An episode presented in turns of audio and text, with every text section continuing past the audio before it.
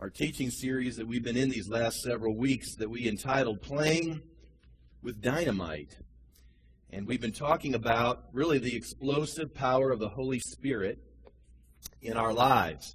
And so this will be the final installment. Next week, my son, Clayton, will be with us, the student ministries pastor at Free Chapel in Gainesville, Georgia. And whenever Clay is here, anyway, Clay's funny. He's got a tad bit of ADD, and if you believe in ADD, and it's always a great time. So I encourage you to come out, especially young people. He will definitely communicate. He's just a great communicator, and we're excited just because we get to see our son and daughter-in-law and have all our children with us next week. I don't know how long it's been since we've had all of our kids together under one roof, at least a year. So for mom and dad, that's a big deal. So we do whatever we can to get him here. So he will be with us, and we look forward to that. But we'll be wrapping up this morning. If you have your Bibles, you can go ahead and turn with me to Acts chapter 19. Acts chapter 19. Again, I know we have a wonderful afternoon planned. If you're going out to the park, we've been thinking about it, preparing, planning all week long. My vehicle is filled with items for minute to win it and games, ball gloves, softball, bat, junk stuff. I mean, I don't even know all the stuff that's in there anymore, chairs. And so we've been thinking about this all week long. And you know, when you want to do something fun like that, it's hard to retain your focus for a moment or two. But I'm going to ask you, I promise you, you know, we've already lived through the rapture, the potential rapture, so Jesus will not be coming. He will not, you know, so the park day will happen, but let's keep our focus. Can we, let's say for just 35 minutes tops, just keep our focus. And let's honor God. And I promise you that He's given us a delightful day, and we're going to have a wonderful afternoon. But there's a couple of things that we just want to sow into you before we head out to the park. It's in Acts 19. I'm going to read 7 verses to you. It's called the Ephesian Revival. In fact, I actually entitled the message, The Need for an Ephesian Revival. And in Acts 19, let's just get started. Beginning with verse 1, we read, "And it happened while Apollos was at Corinth that Paul, having passed through the upper regions, came to Ephesus and finding some disciples." I like that word because they just weren't believers. A lot of people believe. They were disciples. He said to them, "Did you receive the Holy Spirit when you believed?" So they said to him, "We have not so much as heard whether there is a Holy Spirit." And he said to them, "Into what then were you baptized?" So they said, "Into John's baptism." Then Paul said, "John indeed baptized with a baptism of repentance, saying to the people that they should believe on him who would come after him, that is, on Christ Jesus." So he meets these disciples, and they had done what we saw completed out here this morning. Verse 5, "When they heard this, they were baptized in the name of the Lord Jesus. And when Paul had laid hands on them, the Holy Spirit came upon them, and they spoke with tongues and prophesied. Now the men were about 12 in all." The need for an Ephesian revival. And I will make mention of several things that happened here in this chapter, probably through about verse 20. Now, the reason I wanted to end here was because I believe that this account of what would become the revival in Ephesus is really a prophetic picture of what God would like to do in America. And let's just make it a little more personal. What God would really like to do in Charleston, South Carolina. Ephesus was a port city. I hope that grabs your attention. It was of notable size. It would be, in many ways, a lot like us. It would have the same population density, the same population numbers. It was, at the time, a thriving center of commerce. There was great pluralism that took place there. Some of that pluralism would have been evil and occultic. We'll mention that in just a moment. But they also had great wealth because of the goods that would be transferred through Ephesus. There was great debauchery as well. It had in its city limits one of the seven wonders of the ancient world, the Temple of Diana or the Temple of Artemis. Both of those are interchangeable words. And there was a great statue out front of Artemis. There was a great place. In fact, I was reading about it. I just got a new book with regards to the church at Ephesus, and I was reading through it about how there were so many pagan temples, schools of philosophy. It was just a melting pot of all sorts of both wicked as well as worldly philosophies that seemed to just meld together in one place. And probably it was most recognized by this great wonder of the world, the Temple of Diana. The Temple of Diana was actually a fertility cult. Now, if you don't know what a fertility cult is, that's probably to your benefit, because it was largely obsessed with sex. In fact, everything that surrounded their worship had to do with almost every form of deviant sexual expression imaginable. However, Paul, as he goes to this port city, upon his arrival, it says that he finds some disciples there. In fact, the word clearly indicates that these weren't, sort of seeking believers. These weren't Jews that had yet to be converted, but they were really Christians. They'd been baptized on the name of the Lord Jesus Christ. And ironically, or you might even call it providentially, he met 12 of them. Isn't that interesting? 12. Now, I personally like Paul's boldness. Trey shared this morning at prayer time about beginning to pray again for the spirit of boldness. Well, Paul had it here in Acts 19. There was not this ecumenical spirit that was going on here. He didn't just embrace them. If you think about what we would have done today and we would have found these believers, of course, we would have embraced them and probably said, "Oh, praise the Lord, here in this gross, debauched city. We found some believers. Praise God, there's believers here in the midst of all of this worldliness." That's probably what we would have done. But not Paul. Paul meets these people, and the first thing he says is, "Do you have the Holy Ghost?" Isn't that cool? Do you have the Holy Spirit? Did you receive the baptism of the Holy Spirit? And their answer was to him, "We have not even heard that there was a Holy Spirit."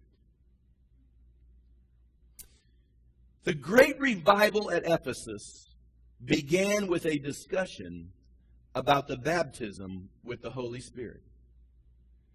Can I just say, I don't believe we can talk about revival in our city.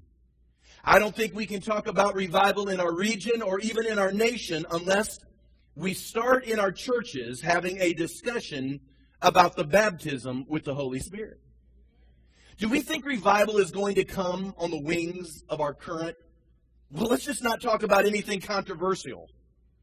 Let's just not say anything that could alienate anybody, and let's just grind our doctrine down to the lowest common denominator, and we'll tell them that we believe in the Bible and we believe in God, and you need to come to terms with Jesus, and that's just about it. And let's just grind it down to the lowest possible denominator. Let's just make sure everybody's accommodated in their theology. Let's not say anything too controversial, and somehow or another we think revival is going to come on the wings of that. I think Satan fears this discussion. I think he fears a discussion about the Holy Spirit more than any other, because it opens up the floodgates of the power of God. There will never be revival. Quote me on this. Write it down on your piece of paper. Post it on Facebook. Quote me on this. There will never be a revival until the church decides to have a talk about the Holy Spirit. Have you been filled with the Holy Spirit? You see, we're living in a generation of believers. Now, you heard what I said. I believe that they're believers who go to church regularly, but they're much like the Ephesians 12. They don't even know that there is a Holy Spirit. They never hear it taught at their church. They never see an expression of Him on occasion. The next generation of ministers. And can I just say this to all of us here? The next generation of our sons and daughters knows so very little about the Holy Spirit. I have a personal theory on all of this. I believe that for many of us who have experienced the things of the Spirit. Now, I realize this doesn't mean everybody in the room, but for some of us, we've got decades in this type circle, sort of a charismatic, Pentecostal, full gospel circle. And for those of us that have been in these circles and have experienced the things of the Spirit, I believe all of us probably had hopes that our kids and the next generation would instantly embrace what we found. However, this is what my theory is. Because of the moral failures of both the leaders, the pastors, and even the parents, the silliness, the carnival atmosphere, the hypocrisies, the inconsistencies of the last 30 years, they've watched what we've said, and they've watched how we walked, and they've decided to walk away. The next generation has seen and heard some pretty crazy stuff. They can smell the fake. They can smell the fabricated. They can smell the phony. They have seen the self-absorption and the self-centeredness of our preaching and our believing. And they decided to find something that was going to be different. And so they gravitated to the cool, and they gravitated to the trendy and to the hip. And again, it's no offense. I believe this is not offensive. I believe there are warm-hearted believers in every single denomination. So understand, my scope of the kingdom of God is broad. I understand believers in every denomination, but it's kind of like this sort of neo-Baptist, neo-evangelical kind of this neo-hip, trendy, cool thing, and they just decided they just moved to that. Now, can I just say again, no offense, because you see us here, we use contemporary music. We have technology. I'd like to think that I'm not a dinosaur and that I'm relevant on occasion. I like creativity. I like things to be orderly, smooth, organized, slick. But folks, we can have all of these things, and it's meaningless unless there's power. I mean, this can hide lack of power. And you're better off with none of this and power than all of this and no Holy Ghost. You're following me.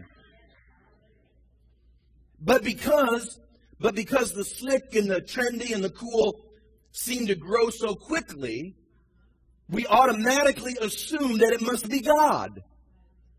So church is no longer about fasting and praying and intercession and confession and worship and preaching, which all solicit the presence of the Holy Spirit, but rather it has become, what is the world doing out there? And let's just emulate it. If the world does it at the North Charleston Coliseum, then let's just bring it in here so we can let everyone know we're just as trendy as the North Charleston Coliseum. Can I just say that you can go to an event there, but you won't be set free? You got to find where God's moving, where His Spirit manifests, and there you'll find freedom, see? So you can be cool and you can be bound. Or you can be bold and you can be free. Come on, we got to get past the place where we try to be trendy and let's somehow slip a little Jesus in on him. Listen, if you don't know Jesus and you don't have the fullness of the Spirit working in your life, you are at a distinct disadvantage walking victoriously in this world. And the next generation, our sons and our daughters, I'm not saying that, don't take it too personal, but I'm saying generally, our sons and our daughters know precious little about the ways of the Holy Spirit. But what hit Ephesus, it's interesting, was not a wave of the trendy, but it was this move of the Holy Spirit. Miracles of unprecedented proportion broke out there in this heavily bound, debauched, crazy, weird city. I mean, just go down, if you can go down real quick. In verse 11, it says here that God was doing unusual miracles. Now miracle, can I just say, most miracles are unusual.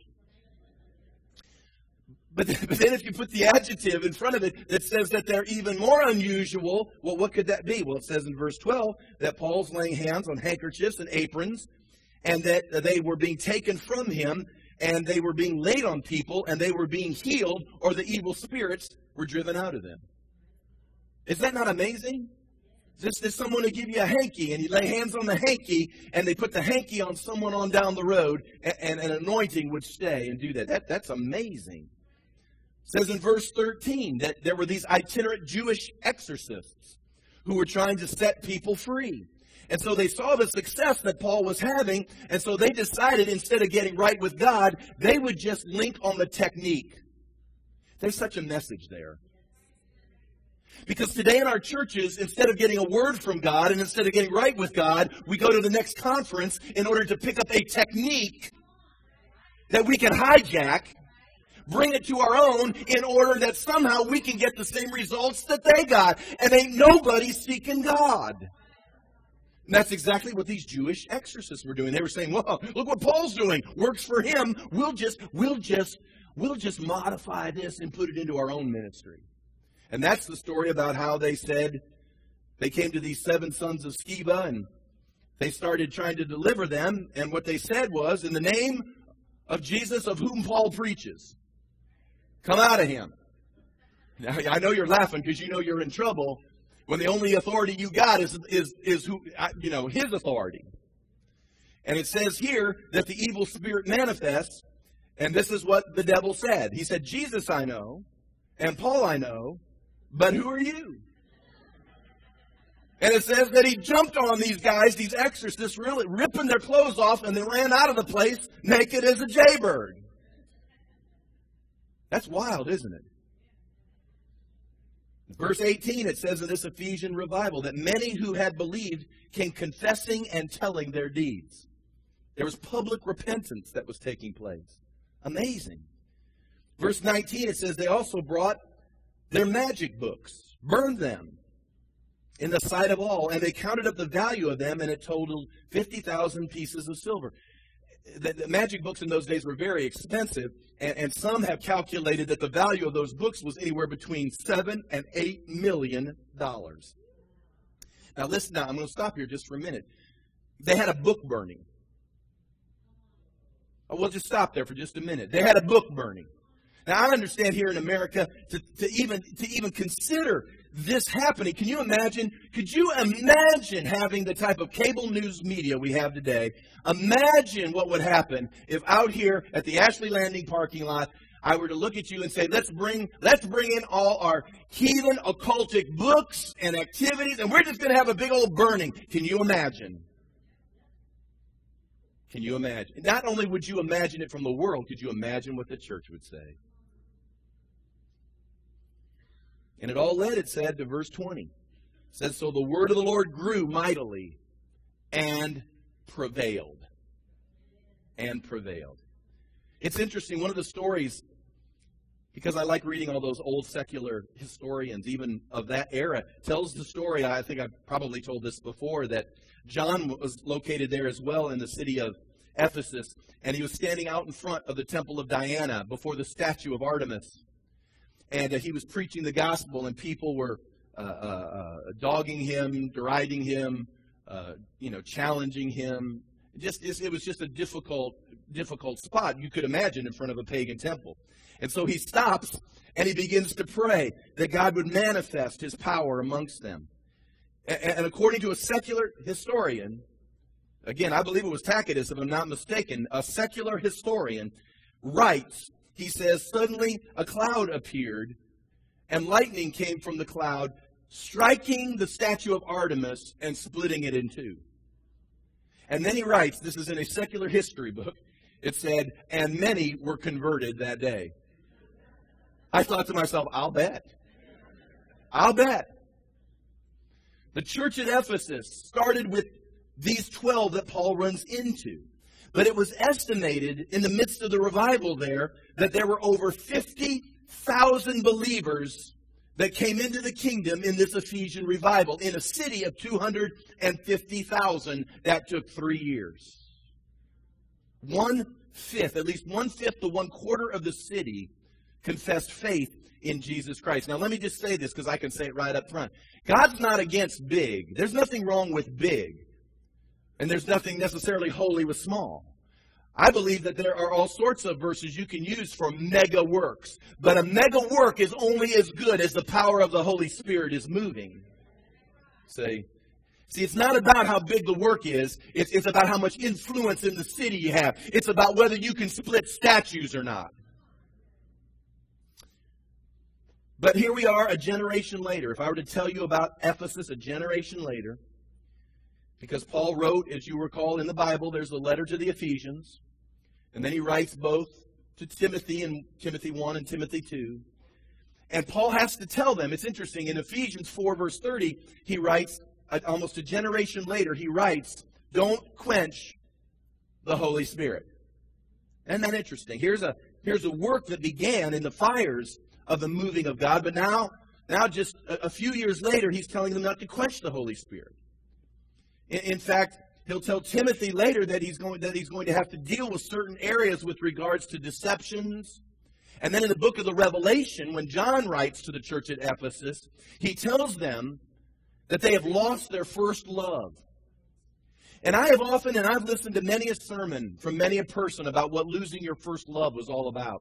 And probably all of them are valid to some extent because they're all tied together. But I'm wondering, seeing how powerfully the Holy Spirit moved in the initial days in the revival at Ephesus, I now wonder if the first love was the fact that they had suddenly lost their taste for the moving of the Spirit in their midst. Something to think about. But the bottom line is this, that they were losing in the next generation. They were losing with their sons and their daughters what had opened a city for them. Now, I want to ask just several things. Why do we think that some things are passé? Why are we embarrassed by the Holy Spirit? Why is it that you and I, whenever it comes to Spirit-filled activity, we're always just a little timid? I mean, it's not that Christianity isn't accepted, and that if we shared that we were a believer, somebody may make fun of that. But if they found out we were a Spirit-filled believer, oh sweet Jesus, there's something about that that just seems to have a stigma attached to it. But Ephesus spoke to me about how the only thing that's going to take cities are those that are willing to have the discussion about the baptism with the Holy Spirit. And it's made me ask myself a question, and that is, as a parent and as a pastor, what am I going to do to make sure, in as much as I have the ability to do it, that my kids and that the next generation do not lose the revelation, the power, or the need for a Spirit-filled life? This is not optional equipment. What about you? Have you strategized in your mind with the next generation that's at your fingertips what you're going to do to pass along the legacy of not just anemic, powerless, cultural Christianity, but what are you going to release to the next generation about winsome, powerful, miraculous, Spirit-filled living? Who will bear witness to these things? Well, I've come up with three things, and this is what I'm going to leave you with, and we're going to end in plenty of time. How can we help facilitate that Acts 19 revival? Number one, write this down. I believe you can implement this in your household. You need to live your Spirit-filled life unapologetically. It amazes me how Paul was so upfront and center about the need for the fullness of the Spirit. There was no embarrassment. There was no reluctance. There was no timidity. Can you even envision that in our church culture today?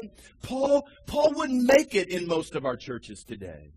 He wouldn't make it in our frightened American church culture.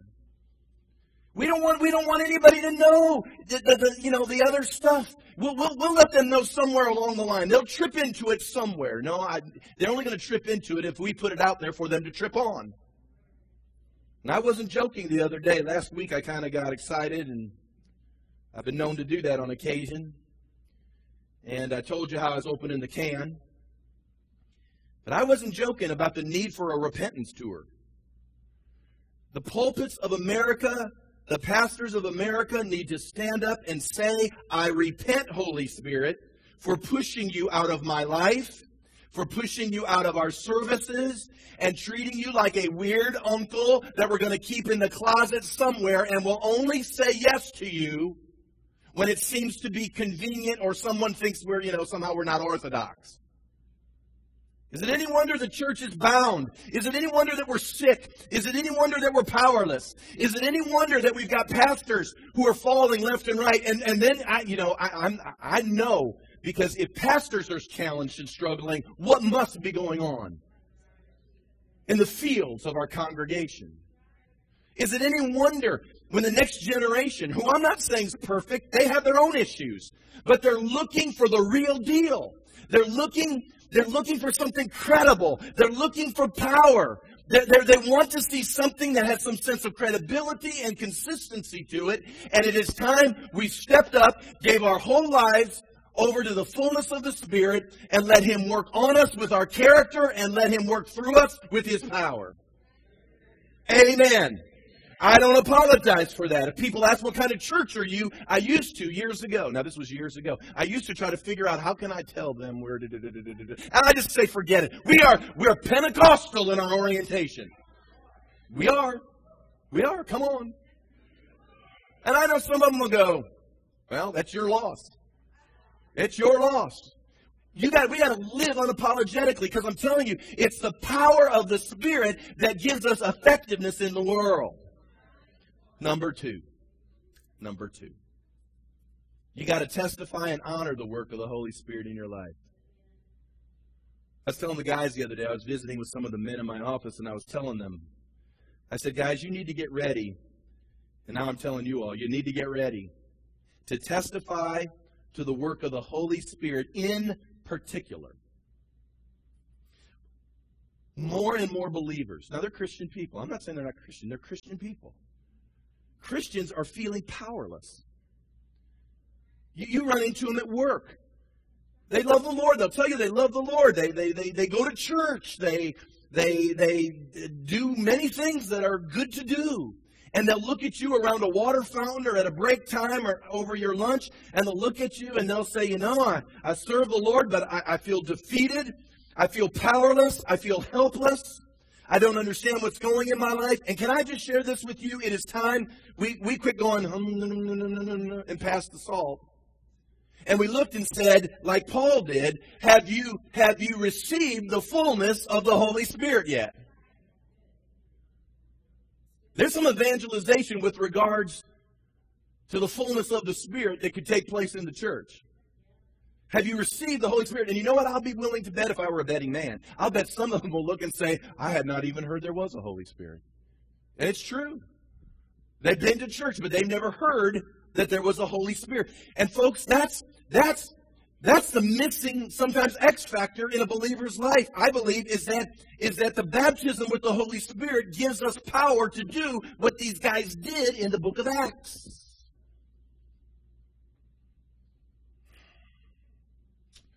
I'm going to say this. I said it one time before. I'll say it again. I figure if I said it once, I'm okay to say it again. There was an article that was written in the Charisma magazine just several months. I think it was at the beginning of the year. I'll just say it out loud because it went all over the nation. And the title of the article was How to Be Charismatic Without Being Crazy. Can I just share this? You can't read through the Bible and it not sound crazy. Now, I believe that we need to be charismatic without being carnal. But there are going to be aspects of our life. Every time I write off a tithe check, the world thinks that's crazy.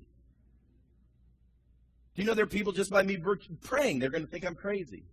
Witnessing, they think I'm crazy. Listen, I can talk about the lowest level stuff, and people are going to think it's crazy. And many of you know, I wrote an article in response to that was published in that national magazine as well. And because you see, we're trying to find ways to avoid the stigma. You know, here's where I am. This is the good news. Just embrace it. Just like a Christian embraces the cross.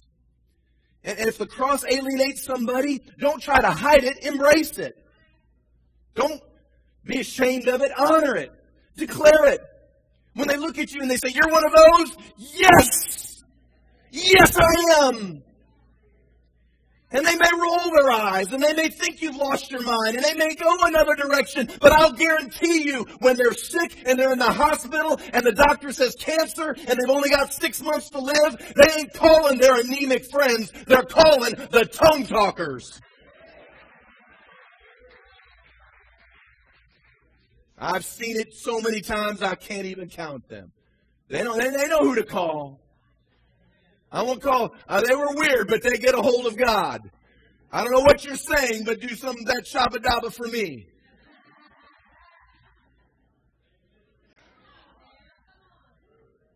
Well, how will they ever call you if they never know? Testify and honor the work of the Holy Spirit. I'm not ashamed of Him. Just as you don't want your pastor to be ashamed of him and put him in a closet, so he never shows up to mess up the order of worship. Just as you don't want your pastor to do that, you don't do that. You don't compartmentalize him to another aspect of your life. Don't you put him in your own personal closets and suddenly, one day after working with somebody for 4 or 5 years, you figure out you're both believers. I mean, this is crazy. And you're both Spirit-filled believers. Testify, honor the work of the Holy Spirit. I'll say it again. Get ready. Christians will come to you and they will say, why do you have joy? Why do you have your peace? I'll just tell you why. I pray every day in the Spirit. Every day I pray in the Spirit. And they'll say, what's that? Well, it's tongues. And they'll go, really? Yep. And they'll go, well, I don't know about that. Well, then go ahead and keep your upheaval. Keep your confusion. Keep your defeat. Keep your powerlessness. Go ahead. It doesn't bother me any. Shabba-dabba-da. Doesn't bother me a bit. Number 3. And we're just about done. This is it. Everyone say, pastor's going to do it. He's actually going to stop in good order. Miracle. Hey, it's the Holy Ghost. It's the Holy Ghost. That's right. Miracles. I'm going to let you get away with that this Sunday. Number 3. Come on now. Mentor and disciple the place of the Holy Spirit in your life. What are we going to do and what are you going to do to bear witness to this truth? See, we tell our kids, now I realize people already think I'm a nutcase. So I'm going to tell you what we do, and you're going to walk away, and many of you will just say, pfft. But I'll just tell you what we do. We tell our kids, when it's time to marry, when you're looking for someone to marry, your spouse needs to have their prayer language.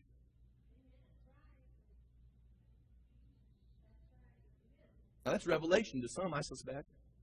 You say, why would you do that? Because the Bible says that they aren't to be unequally yoked. I know people think we're nuts. Well, they're still a believer. Yeah, they're about, twice a year believer at the house of God, and come on now. We missionary marry and we missionary date, and then we wonder why marriages fall apart. People think we're nuts. I tell you where Tracy and I are. We just look at each other and say, we're the only sane ones. Just embrace it. I'm just saying.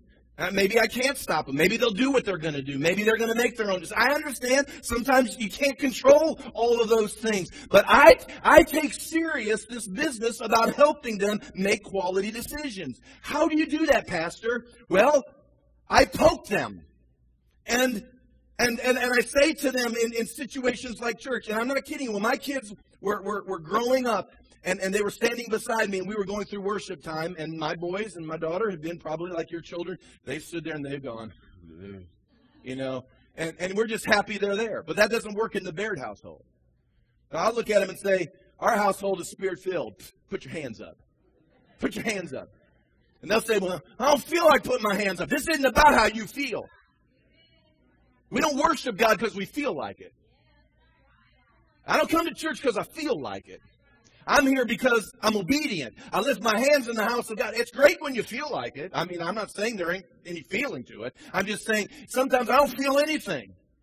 And maybe that's the most important time to just lift your hands to the Lord. Come on, you're going to enter in. When no one else is doing it, I'm not everyone else's parent. I'm yours. Now, you ask them. You get them off in a corner, and you ask them if that's what didn't happen. And I'll guarantee you, if they were somewhere I couldn't get a hold of them, I found them after service. You say, I can't believe you would do that. Yeah, I'm going to do it because I'm raising a generation that will honor God and the Holy Spirit. And if they choose, listen, and if they choose to walk away, if they choose to walk away from the things of God, it will be over me gigging the fire out of them all the way. Why? Because I'm right. I'm right. Isn't that good to know? I'm right. Come on now, you make them do lots of things. I hope you make them like brush their teeth and go to school and flush the toilet and no joke. Some of you be more myopic and go in an uproar because they didn't flush your toilet than they would that they didn't lift their hands in the house of God. I'm getting to meddling now and I'm ruining the picnic. Spiritual things are eternally more important. Listen, Tracy, I'm going to be done with this. Tracy and I paid a price. Some of you did too. I know you did. We paid a price to minister the things of the Spirit. You got to understand, when all this started happening in our life, we were in a denominational setting, and they did not appreciate all of that. So I lost my church. Not only did I lose my church, I lost my retirement account. I want you to think about that. What are the things of the Spirit worth to you? Is it worth your 401k? Because I lost my retirement account. I lost the friends. Everybody that was stood with me in my wedding no longer will talk with me. Say, why won't they talk with you? Because I speak at times in another language, and it ain't French.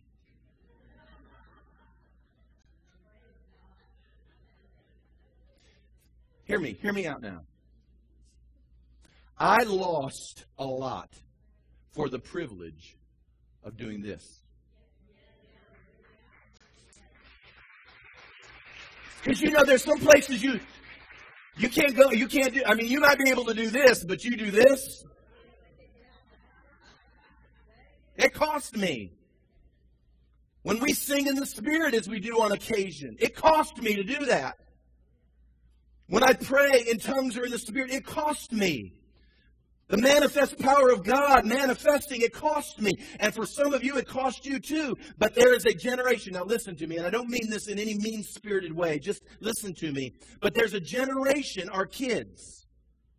And you know what? We were happy as parents to provide them the atmosphere for them to do all of these things that we paid a price for. We were happy to provide them an atmosphere that they could step into and do all of these things without paying a single price. They grew up with it. They're familiar with it. It's what they know as church now. But it has become negotiable with them. Why? Well, I personally think it's because it didn't cost them anything. They want the trendy. They want the glitzy. They want the cool. They want the hip. They want the slick. In part because they've seen us slip in our convictions. Can I just say, and there have been times I've struggled with this as well, but I am settled now. I am not giving up. I am not letting go. I am not backing up. I am not shutting up on this subject. I'm not hiding my Spirit-filled existence. We are a Spirit-filled church. We're not doing this just so we can fill another seat or two and feel better about ourselves. It's not about our self-esteem. It's about the honoring of God. And listen, you've got more with 3-4 people filled with the Holy Ghost. You get 12 filled with the Holy Ghost and you'll take a city. You'll take a city. Yes, you will. The Holy Spirit is not the problem. He is the answer. He is the answer.